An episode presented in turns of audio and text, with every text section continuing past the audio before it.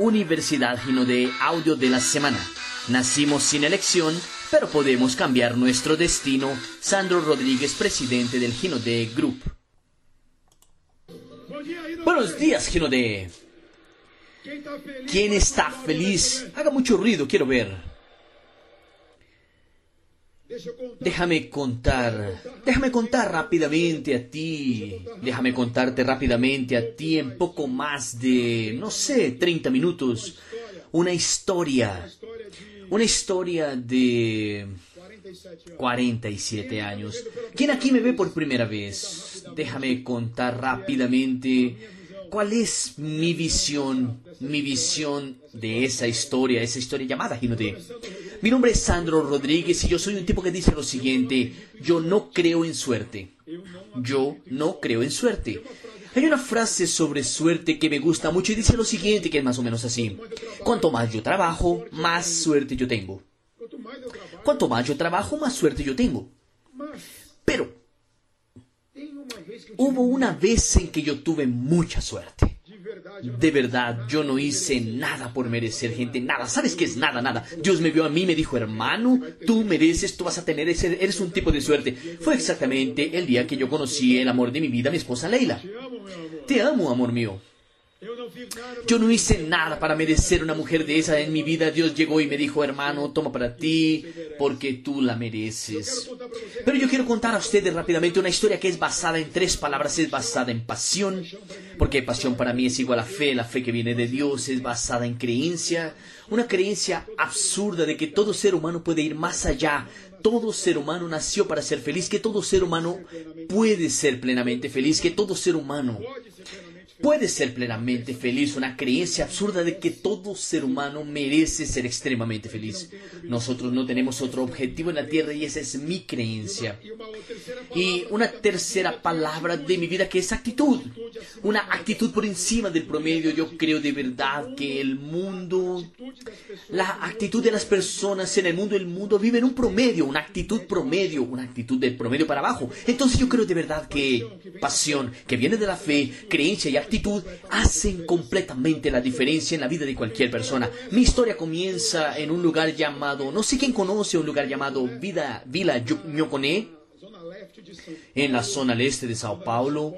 Zona al este de Sao Paulo es el primer recuerdo que yo tengo de mi infancia, una calle, vivíamos en el fondo de la casa de mi abuela en una casa que llamamos en Sao Paulo de un cuarto con cocina. Había la cocina, el cuarto con cobertura de tejas bracelit y el baño hacia el lado de afuera. El baño para el lado de afuera. Era una calle que no tenía una red de acueducto, no había agua en acueducto. Yo tengo que recordar, preguntarle a mi mamá, yo no me acuerdo si no había agua o si faltaba agua, pero creo que no había agua con red de, de, de tubería, porque yo recuerdo que mi mamá y yo salíamos caminando tal vez, no sé, 500, 600 metros hasta la plaza donde llegaba un camión tanque tomábamos baldes de agua, baldes de agua y galones de agua para llevar agua para la casa, llegar, llevar agua para cocinar, para ducharnos, para bañarnos, siempre con mi mamá. Mi mamá haciendo eso. Mi mamá, como dije a ustedes, mi mamá es una nordestina, doña Adelaide, que salió corriendo expulsa de su tierra natal por la seca, y tuve el honor de ser hijo de esa mujer increíble, Adelaide Rodríguez. Yo recuerdo muy bien de ella, recuerdo muy bien de ella porque ella nos decía cuando éramos pequeños, ella nos decía así a nosotros, desde muy pequeñitos, no teníamos nada. Nosotros no teníamos nada, ella es una costurera, una ex costurera con un cuarto de primaria. Ella no tenía nada, gente, ella no tenía nada, pero ella tenía mucha valentía, mucho coraje. Y nos decía así, con una sabiduría que estoy seguro que era inspirada por Dios, nos decía así a nosotros. Ponle bien cuidado a lo que una mujer que salió de la seca en el nordeste con un cuarto de primaria decía a los hijos. Nacer pobre no es una elección. Morir pobre sí lo es. Porque Dios te va a colocar las oportunidades en la vida, basta que tú escojas la oportunidad correcta, basta que tú escojas bien, basta que tú tengas una actitud por encima del promedio que tú ciertamente no vas a morir pobre. Y esa costurera con un cuarto de primaria encuentra un tornero mecánico.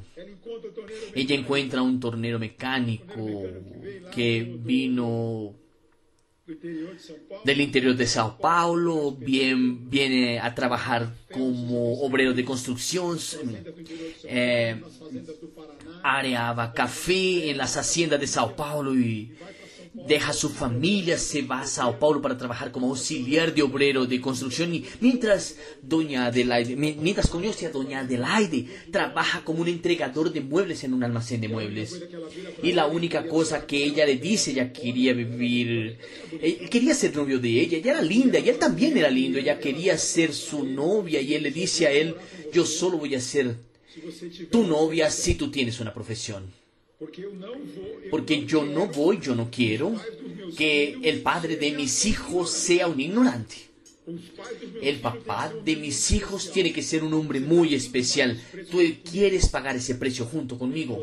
Él dijo, yo lo acepto. Y él fue e hizo un curso de tornero mecánico. Yo recuerdo muy bien, recuerdo muy bien a mi papá que él salía nosotros vivíamos en, en, aquella casa, salía en la mañana temprano.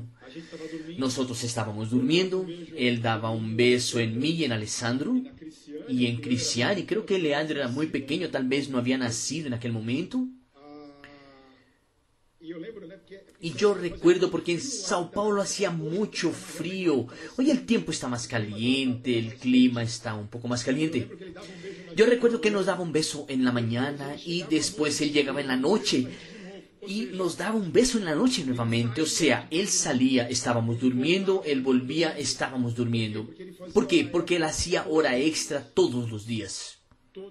Todos los días todos los días y yo dormía, Alessandro y yo dormimos en la misma cama tal vez hasta los 10, 12 años de edad. Dormíamos en la misma cama. Uno dormía en la cabeza, otro dormía en los pies. En la misma cama y mi papá.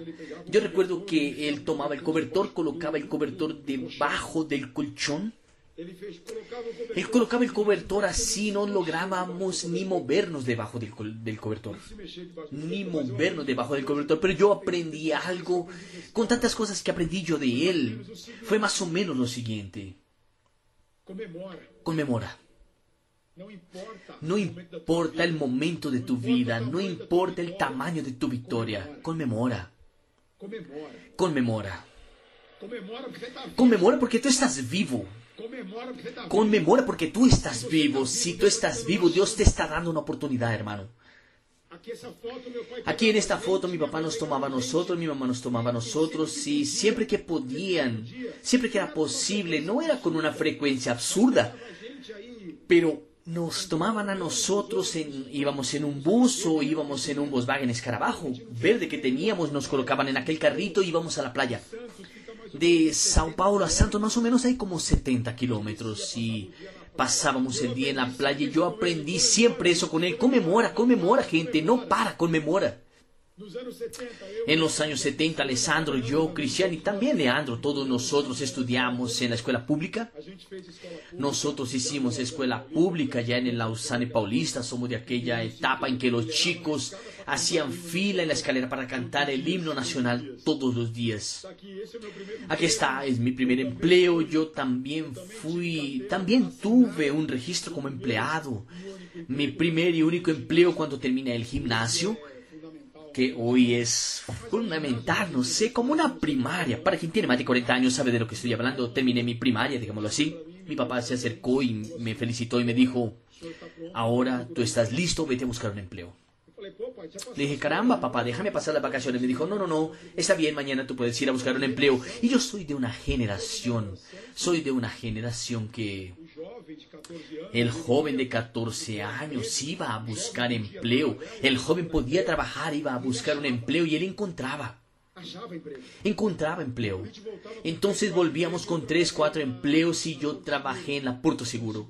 Porto Seguro hasta nosotros comenzar de yo trabajé en la Porto Seguro como mensajero, como les dije, esta es una historia de pasión, creencia y actitud. Yo creo que existen dos tipos de personas en el mundo. Es mi creencia y existen dos tipos de personas en el mundo. Aquellas que aquellas que construyen sus creencias a partir de la realidad que viven. O sea, ella ve aquello que está sucediendo en el televisor, ve la desgracia, ven los programas de farándula, ven los programas de noticias policíacas, ve todo lo malo que está pasando y ella permite que las creencias de ella cree, que aquella realidad cree, cree la creencia de ella. La mayoría de las personas es así, pero por otro lado está aquel hombre y aquella mujer de éxito, que ellos no aceptan eso, son aquellos que construyen su realidad. Y yo creo que todos aquí, nosotros somos así, construimos nuestra realidad a partir de nuestras creencias. Nosotros creemos, nosotros creemos que vamos a tener algo diferente, creemos que vamos a tener éxito, creemos que vamos a dar lo mejor, creemos que vamos a tener una vida por encima del promedio y hacemos con que el mundo, con que la realidad sea igual a nuestras creencias. Existen dos tipos de personas y mi mamá y mi papá se encajan en eso. Mi mamá y mi papá comienzan a hacer este negocio más o menos en 1983 mi mamá siempre ayudó a mi papá para complementar el ingreso. Mi mamá era costurera, trabajaba de 6 de la mañana hasta las 11 de la noche, 12 de la noche, una hora de la mañana. Todos los días no había sábado, no había domingo, solo había máquina de costura, mis amigos. Solo máquina de coser y aquella máquina trabajaba el día entero. ¿Para qué? Para ayudar a mi papá en el salario de tornero mecánico. Y en el final de los años 70 ella vendió eh, portacomidas, eh, porcelana real. Y ustedes vieron que mi mamá es una gigante de un metro y medio, ¿verdad? Vieron que ella es gigante de un metro y medio. Y ella siempre trabajó con ventas, siempre, pero ella nunca vendió las grandes compañías de cosméticos. Ella nunca trabajó con las grandes. La primera experiencia que ella tuvo con cosméticos fue en una empresa llamada Brazilian Way. 1983 aproximadamente y en Brazilian Way para que tú te imagines, conoció a algunas personas que están aquí hoy. Por ejemplo, Rosana. Tú estuviste en Brazilian Way, ¿verdad, Rosana? O sea, Socorro también está aquí. Socorro era la líder de mi mamá en la Brazilian Way y ella está aquí también. Socorro está aquí también y mi papá. Don Francisco Rodríguez dejó de hacer hora extra para acompañar a mi mamá a los entrenamientos. Para acompañar. Mi papá era un gran patrocinador. Mi papá era un gran patrocinador. Mi papá era el loco del plan. No, tú no puedes ni imaginarte. Mi papá era el loco del plan. Tú muestras cuántos planes por día. Cinco, tres, cuatro. Mi papá mostraba plan para todo mundo. Al pastor, al padre, al curandero, al gato, al perro. Estaba respirando y él le mostraba el plan. Aquella historia que Daniel contó aquí, aquella historia que Daniel contó aquí de abrir líneas, yo soy capaz de decir a ustedes que mi papá abrió más de 150 líneas. De tantas personas que mi papá patrocinaba y él patrocinaba y traía para adentro y mi mamá entrenaba. Solo que el entrenamiento, gente, era así. Tú recuerdas cuando Daniel habló de números ayer. Yo acostumbro a decir que nuestros líderes, que no existe nada en este negocio que se ha inventado, que tú vayas a inventar para alcanzar tu título. Todo ya fue creado. Mira los números. Solo que no había PowerPoint, no había nada. Era en el tablero que se mostraba el plan, era en el tablero que se hacían los entrenamientos era allá. Cuando mi mamá comienza a hacer este negocio, dice lo siguiente, adiós máquinas de coser, acabó. Ella vende sus máquinas de coser, mi abuela se enloquece, mi abuela se enloquece porque vende las máquinas de coser para hacer solamente este negocio, porque ella sabía que había encontrado aquello que cambiaría completamente nuestra historia y así comienza nuestra jornada. Sube bus, baja de bus, cargando kits, sube tren, baja tren, haciendo ventas de productos, haciendo demostración de productos y reuniones domiciliarias vendiendo productos. Por eso es que yo digo a todo mundo, yo no admito ninguno de ustedes si no admita que suceda eso en tu vida. No admitas que suceda eso en tu vida. A partir del momento en que tú escogiste a ser de, a partir del momento en que tú escogiste a ser de, no admitas en tu vida tú pasar un día sin tener el dinero, el dinero para tú vivir con dignidad. Desde el primer día, ¿sabes por qué? Ve a la franquicia, tomas un producto, ve a vender porque tienes dinero. Nuestra vida comenzó a ser transformada exactamente de esa manera. Y mi papá haciendo patrocinio y ese equipo el equipo de mi mamá en la Brasil Amway llegó a ser la mayor el mayor equipo de la compañía, el mayor equipo de la compañía. Y yo aprendí en el marketing multinivel que debemos hacer, ¿sabes qué? Agradecer nuestra línea de auspicio. Entonces soy muy agradecido a Dielsa María da Silva. Esa mujer insistió cuatro meses para que mi mamá viera una presentación de negocios. Cuatro meses para tomar a mi mamá y llevarla a ver una presentación de negocios. Y mi mamá fue a una APN, la APN que mi mamá fue estaba llena, debían haber así 10 personas.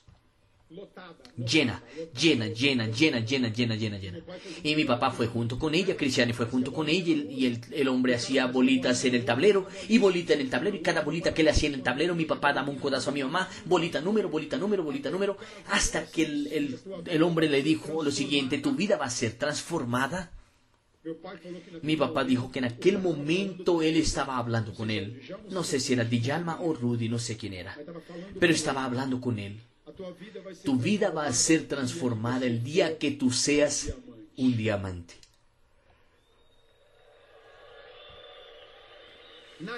En aquella época se llamaba supervisor de equipo. En aquella época, pero equivale a un diamante de hoy. Mi papá salió de allá, cierto que su vida sería transformada. Él llega a la casa de mi abuela, le dice, doña Alcina, Adelaide va a vender las máquinas de coser, mis hijos van a estudiar en una escuela particular, mis hijos van a estar en una universidad, yo voy a comprar mi casa, doña Alcina, voy a tener un carro, doña Alcina. Doña Alcina, tú no estás entendiendo lo que va a pasar, doña Alcina. Mi papá todo entusiasmado, todo motivado. Ay, yo no sé si sucede en la casa de ustedes, pero hay una persona que siempre te coloca hacia abajo cuando estés motivado a hacer algo. De repente solo en mi casa que pasa eso. Y es pariente. No sé si sucede con ustedes o solo conmigo, pasa también contigo. Pero hoy yo entiendo y es porque pariente quiere que tú estés seguro. Pariente, pariente no quiere que tú mueras en la miseria, es que él quiere que tú te sientas seguro. Ahí mi abuela miró a mi papá y le dijo lo siguiente, Francisco, cálmate. Dime algo, tú dijiste que el hombre colocó una cantidad de bolitas en el, tablero. Sí, doña Alcina, mi vida va a cambiar, Adelaide va a medir la máquina de, de coser, mi hijo va a ir a la universidad, voy a comprar un carro, voy a tenerlo en casa. Francisco, cálmate. Yo estoy calmo, doña Alcina, dijo. Ella dijo, ¿puedo hacer una pregunta? Dijo, puede. Vio bien los ojos de él. El hombre colocó una cantidad de bolitas, el hombre colocó una cantidad de números allá. Sí, doña Alcina, y colocó en mi vida va a cambiar, doña Alcina. Dime algo. ¿Qué fue lo que tú entendiste? Mi papá tiene algo increíble, él tiene una transparencia y una humildad que solo él tiene. Ahí él se giró a ella y le dijo, doña Alcina, mírame bien a mí y pregúntame de nuevo. Ahí mi abuela le preguntó seria, estaba seria ahora. Imagínate una señora seria. Francisco, ¿qué fue lo que tú entendiste? Él la miró bien a ella. Él la miró bien a ella y le dijo, nada. Nada. O mejor, yo entendí, doña Alcina, que para Adelaide vender, para Adelaide vender las máquinas de coser, para mis hijos tener posibilidades de estudiar en una universidad, doña Alcina, para nosotros tener nuestra casa, para yo poder comprar un carro, para yo pasar a tener una vida digna, doña Alcina, la única cosa que yo tengo que hacer es ser un diamante. Si nosotros estamos aquí hoy, si este negocio tiene algún significado en tu vida es porque un tornero mecánico con un cuarto de primaria no entendió nada la primera vez que él vio este negocio. La única cosa que él entendió, recuerden que yo les hablé de creencia, la única cosa que él entendió es que para que la vida de él fuera transformada, él tenía que ser un diamante. Él tenía que ser un diamante. De verdad, la pasión siempre habla más alto y cuando tú estás apasionado por aquello que tú haces, cuando tú tienes un gran motivo, la pasión hace con que tú tengas creencia y la creencia hace con que tú tengas una actitud. Mi papá estaba trabajando, yo acompaño el trabajo de mi papá y de mi mamá desde el inicio y yo estaba Allá en la Porto Seguro, estaba en la Porto Seguro en 88 trabajando, yo ya estaba en la Porto Seguro en 1988 trabajando como mensajero y había acabado de recibir una promoción. Cuando mi mamá comienza a hacer este negocio que yo comienzo a cargar las bolsas junto con ella, yo soy un hombre de mucha fe, gente, yo estoy seguro absolutamente que en aquel momento, a los 12 años de edad, 12 a 13 años de edad, Dios coloca una llave en mi corazón. Él va y coloca una llave en mi corazón. Yo no sabía mucho cómo aquello funcionaría, pero él colocó una llave en mi corazón. Y en 1988 yo estaba en Puerto Seguro, yo ya había acabado de ser promovido. Yo eh, estaba ocupando mi primer cargo de liderazgo. Yo ya era jefe de un mensajero, mandaba en un mensajero, ya mandaba en él. Yo mandaba en el mensajero, entonces yo era el jefe de él. Bueno, me van a decir que no es liderazgo. Ya no es liderazgo, claro que sí. Yo tenía 17 años y el mensajero tenía 15. Era casi máster, ya tenía mi primer línea y mi papá me llama. Mira nada más. Renuncia. Le dije, papá, Estoy trabajando, papá. ¿Cómo me mandaste a buscar empleo y me dices ahora que renuncie? Enloqueciste, papá. Renuncia que vamos a comenzar un negocio. Le dije, no, papá, acabé de recibir una promoción, no voy a renunciar. Me dijo, renuncia, vamos a empezar un negocio, tú, yo y, y, y tu mamá. Me dijo, Sandro, yo no estoy pidiendo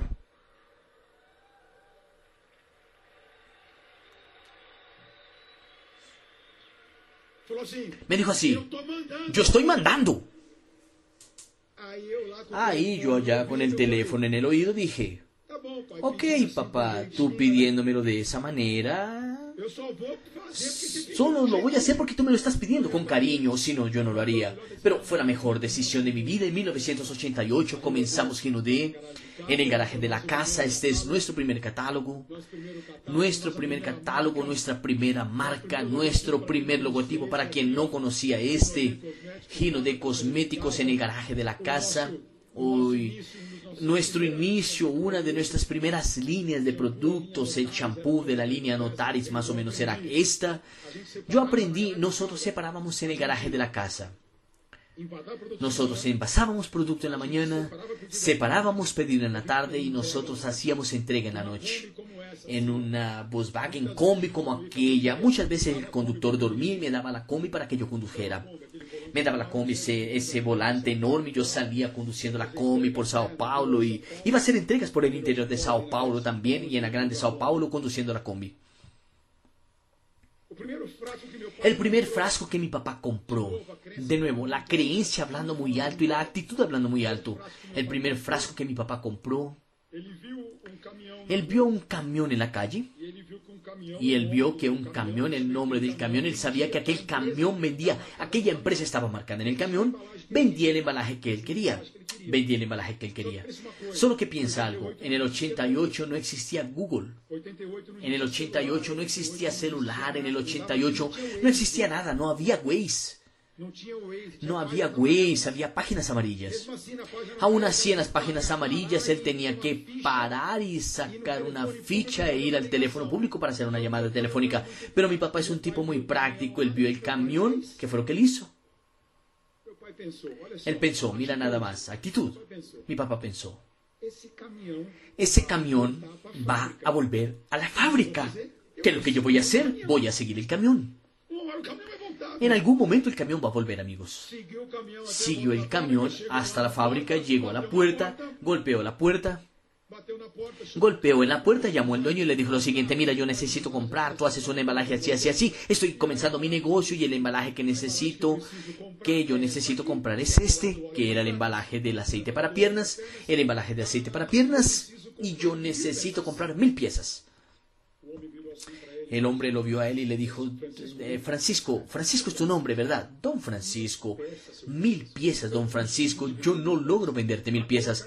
Para colocar ese molde en la máquina, yo necesito que tú me compres por lo menos veinte mil. Mi papá lo vio a él y le dijo, veinte mil yo no puedo ni pagar. Yo no puedo pagar veinte mil, yo necesito mil. La actitud emprendedora siempre recompensada de alguna forma. Aquella persona se identificó con mi papá y tomó y hizo las mil piezas para él llevar a casa y nosotros comenzar nuestro negocio. Mi papá en la compañía era más o menos este. Cuando comenzamos ya a traer algunos empleados, yo salí de la fábrica y fui a trabajar en la oficina. Entonces yo sumaba los pedidos, yo calculaba el bono, yo hacía todo en las manos. Yo sumaba los pedidos en la mano con una calculadora parecida con esta yo hacía cálculo de bono en la mano. En la mano uno por uno. Yo hacía cierre, llevaba a los líderes dentro de la compañía y hacía el cierre. Hasta que en 1981, mostrando el plan, mostré mucho plan en 1991. Yo era el loco del plan 2, mi papá era el 1, yo era el 2. Yo era el 2. Yo conocí el marketing multinivel. En 91 conozco el marketing multinivel y yo paso de 91 hasta dando un salto en la historia hasta 2008 preparando la compañía para entrar al marketing multinivel. Y yo siempre fui muy transparente con mi equipo, muy transparente. Yo reuní todos nuestros líderes en marzo del 2008 en un hotel en Alphaville, Rosana estaba allá, Elien estaba allá, Dani estaba allá, Jackie creo que no, ¿cierto Jackie? ¿Estabas? Jackie estaba allá, yo reuní, les dije amigos, ahora funcionó, ahora vamos a entrar al marketing multinivel, todo está listo, vamos a cambiar el sistema, marketing multinivel es la herramienta apropiada para nosotros llegar donde queremos, actitud emprendedora, estamos juntos, vamos juntos, vamos juntos, estamos juntos. Dije, oh Jesús, gané el juego. Dios es bueno, cierto. Gane el juego, el liderazgo conmigo, gane el juego. Vamos a comenzar. Primero de junio del 2008, giramos la llave y deja de ser una empresa de mononivel, venta directa con algunos niveles y pasa a ser una empresa de marketing multinivel. Sí. Hoy nosotros aplaudimos. Pero en aquel momento comienza nuestro desierto. Nosotros entramos en la historia de marketing multinivel y en el primer mes de negocio nuestras ventas caen 90%. Una empresa pequeña, vendíamos apenas alrededor de 700 mil reales por mes y cae a 70 mil reales. Nuestro top líder en aquella época Invité a mi profesor para trabajar junto conmigo porque yo tenía tanta fe que el negocio iba a ser explosivo que yo dije necesito un director. Necesito un tipo especial para trabajar junto conmigo. Fui y traje a mi mejor profesor, mi gran profesor, para trabajar junto conmigo porque yo sabía que iría a construir algo increíble. Nuestro top líder que ganaba, no sé, tres mil reales por mes de bonos. En el primer mes ganó 300. ¿Recuerdas para cuánto cayó tu cheque, Dani? ¿Para cuánto? El cheque de Dani cayó para 714 reales, Daniel, y que hoy es dos, tres estrellas de la compañía. En aquel momento, en aquel momento comienza nuestro comienza nuestro desierto. Tenemos que pagar un precio muy alto. Del 2008 hasta el 2012, intentando reinventar la compañía, yo he intentado todo el dinero que habíamos acumulado en los últimos 20 años, que fue del 88 al 2008, en los 20 años colocamos de regreso, vendimos un terreno donde sería la fábrica, vendimos la casa de mi mamá, vendimos un edificio en Sao Paulo, todo lo que teníamos lo vendíamos. Mi mamá se fue a vivir en un apartamento muy pequeño, mi papá se fue a vivir en una pequeña casa de campo la familia comienza a sufrir y escuchamos algunas cosas así. Me dijeron a mí, me dijo, caramba, tú reventaste el sueño de la familia, hombre. Tú acabaste con aquello que teníamos. Mira lo que tú hiciste. Mira lo que tú hiciste, mira para dónde estás llevando a las personas. Hoy yo entiendo porque en el dolor, cuando uno está con miedo, cuando estamos con miedo decimos cosas que no debemos, pero no lo decimos para lastimar a alguien. Pero lo que pasa es que estamos con miedo. Es natural tener miedo. Yo también tenía miedo. Yo tampoco entendía lo que estaba pasando. Yo estaba haciendo todo bien. El dinero que tenía en el banco, yo no sé si con algunos de ustedes hice eso, pero el dinero que tenía en el banco, las personas no tenían bonos y yo tomaba el dinero que había en el banco y se lo daba a ellos. Eran padres de familia, yo había cambiado el negocio, la visión era mía.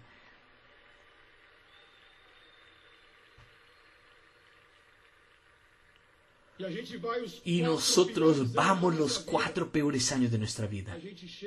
Nosotros llegamos hasta diciembre del 2011.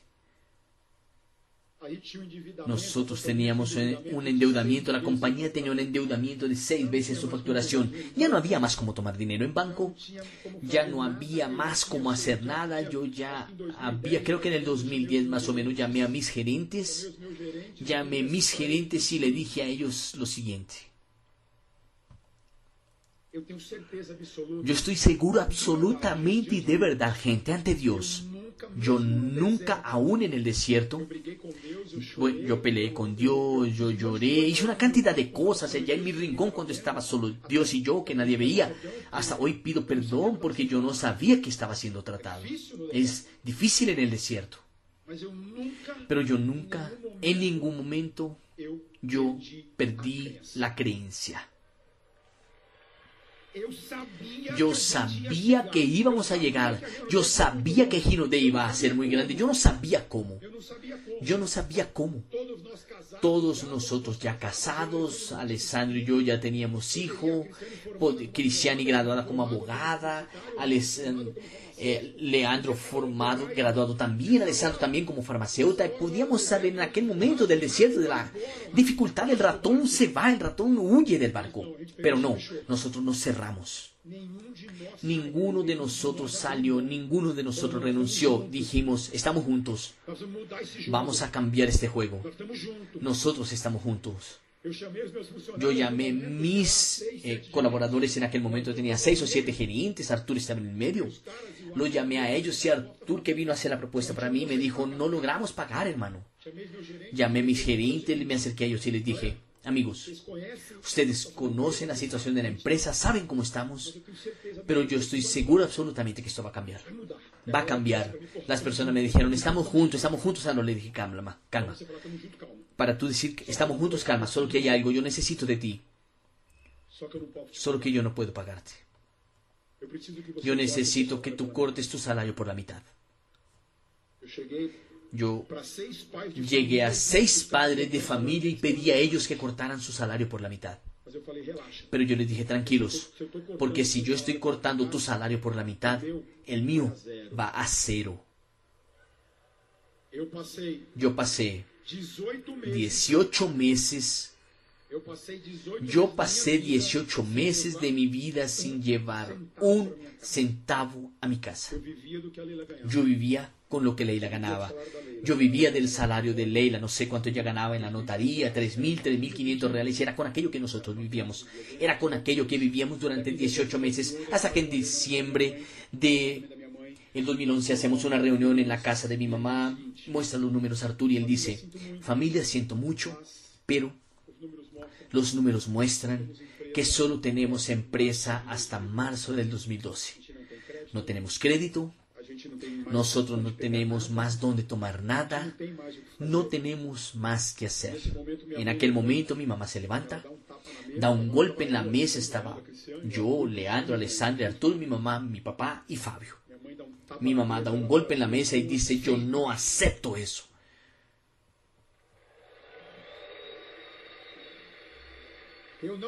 Yo no llegué hasta aquí. Yo no llegué hasta aquí. Dios no me trajo hasta aquí para yo morir de esa manera.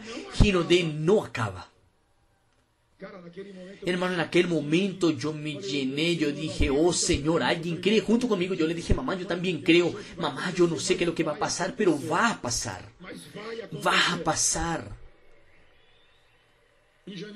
En enero del 2000 pasé el peor, pasamos el peor final de año de nuestra historia.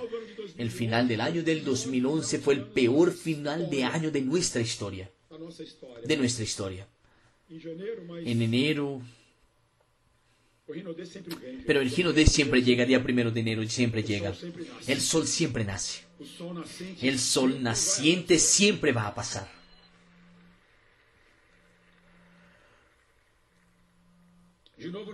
De nuevo en el mes de marzo yo reúno el liderazgo, ay ya no más en un hotel porque no había cómo pagarlo, no eran más 40 líderes, era 10. Jenison, Dani, Jackie, aquí Eliene, Rosana, Claudio. ¿Quién más? Tal vez Marcia, Ricardo. Dielsa, pero que, que están aquí que estaban en aquel día. Carla, Carla no tenía control emocional para todo aquello. Ella no tenía control emocional para todo aquello. Yo le dije, amigos, ahora va. Imagínate tú girarte a tu equipo y decirle, ahora va. Yo ya había dicho eso a ellos una cantidad de veces. Yo pasé una estrategia a este tipo. Este hombre se gira a mí y él me dice así. Él me dice así, Sandro. Él vendía, él y Jacqueline. Ellos mostraban plan y entregaban productos dentro de bolsas en el interior de Sergipe entero, dentro de un uno que tenía orden para el banco tomarlo. Tenían que en el momento del almuerzo tenían que parar para comer, paraban debajo de una sombra, debajo de un árbol. Y ellos abrían la guantera del carro para sacar una botella de agua y un paquete de galletas, agua y sal para poder almorzar.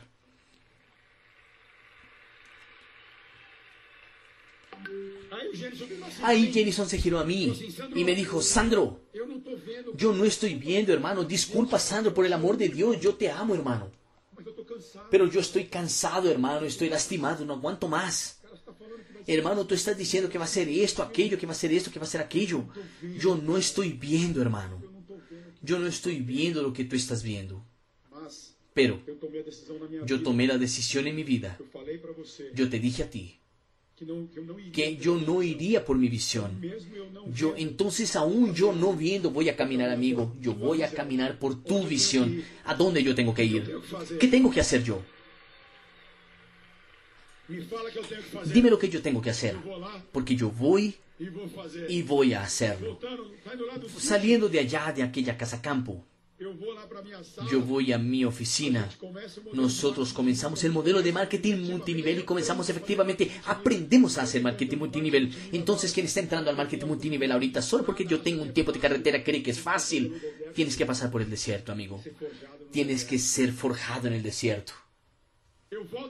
Yo vuelvo a mi oficina y coloco quien, con, quien conoció mi oficina. Yo coloco un cartaz así allá donde me conociste, Eduardo. Yo coloco un cartaz rumbo a un millón. Era mi gran sueño. El sueño de mi vida era que nuestra compañía facturara un millón de reales por mes. Agosto del 2012 yo estoy haciendo un evento, haciendo un evento y lanzamos el modelo de franquicia. Las cosas comienzan a suceder cuando Jenison decide alcanzar diamante. Creo que en un mes. Un mes de la decisión. Pasó cuatro años el desierto conmigo y tomó la decisión y dijo, voy a caminar junto contigo y en un mes él llega al diamante de él. Las cosas comienzan a suceder. Agosto del 2012 Estoy entregando en Goiânia dos pequeñas lavadoras de ropa. En un evento había unas 30, como 30 señoras, mujeres lindas de media edad. Hay dos chicos al fondo del salón viendo así hacia mí. Yo dije, hermano, ¿quiénes son estas personas? No tienen nada que ver con este salón. Dos garotos al fondo del salón. Dos chicos sentados allá, tres porque Samuel también estaba. Ana Clara también estaba. Ana Clara también estaba. Estaban al fondo de la sala Evandro Viana y Elton Oshiro. Agosto del 2012. Después de aquella reunión pasamos cinco horas, cinco horas conversando, cinco horas conversando sobre la empresa del futuro. Los chicos me trajeron una visión, teníamos un equipo de venta muy fuerte, una creencia muy fuerte, una actitud muy fuerte, me trajeron una visión de empresa internacional, empresa global. Evandro me preguntó, ¿tú estás preparado? ¿Tú estás preparado hoy para la empresa que va a facturar 10 millones de reales por mes? ¿Recuerdas esa pregunta?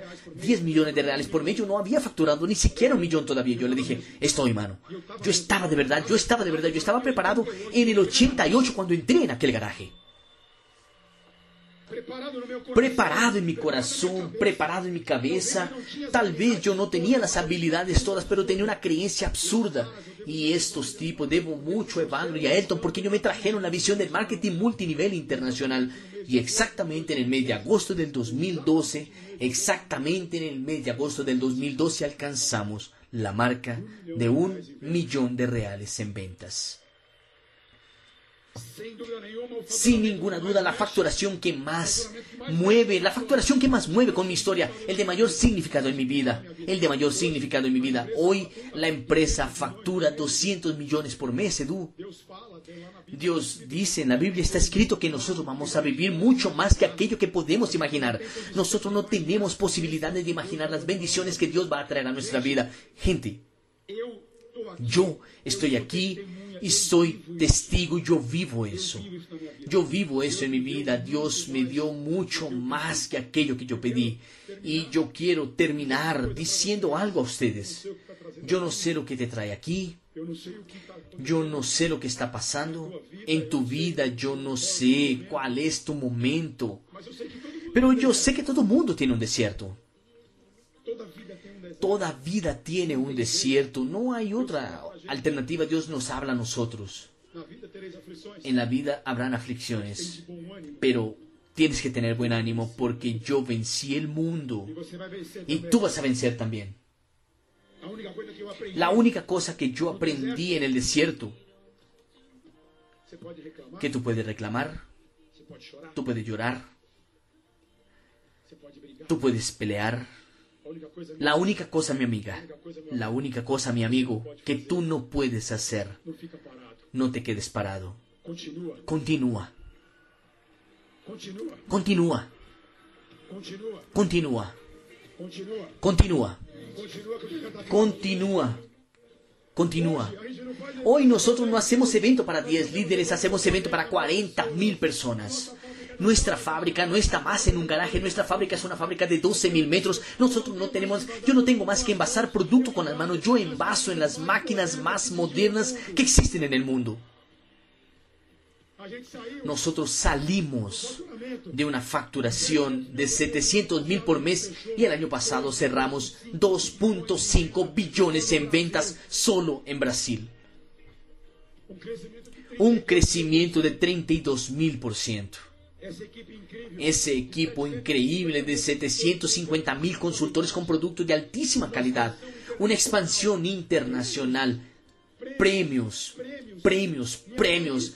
Mi mamá, ese día fue un día increíble. Yo creí sí en este mercado, admirando a Nature y al boticario. Ese premio tiene 23 años. Tenía 22 años que yo pasé 22 años aplaudiendo. Aplaudiendo, aplaudiendo, porque toda vez que subía alguien a la tarima, me estaba mostrando a mí, es posible. Si tú subes, yo voy a subir también. Octubre del 2016. Premio de la AVIPEC. Premio de Empresa del Año. ¿Quiénes eran los finalistas? Adivina quiénes eran los finalistas. Boticario, Ginode y Natura. Y el presidente va y dice la empresa del año del 2016 es el grupo Ginode.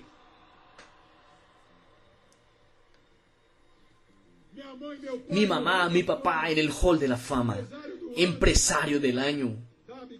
Sabes, me gané otro premio al final del año. Pero de verdad lo que yo quiero decirte a ti es que nosotros apenas estamos en el comienzo. Eso es historia. Todo esto está en el pasado. ¿Y sabes por qué? Porque esta locomotora está acelerando. Tenemos el mundo entero por delante y en cuanto tú no estés en esta tarima, yo no paro. En cuanto tú no estés en esta tarima, yo no paro. Por eso, acelera. Nuestro único secreto, nuestro único secreto, yo y mi familia. Nosotros decidimos tener mucha fe en Dios. Decidimos tener una creencia absurda que podíamos hacer algo diferente. Decidimos tener una actitud por encima del promedio y nosotros en todos los momentos escogimos amar cada uno de ustedes. Por eso, amigos, continúa.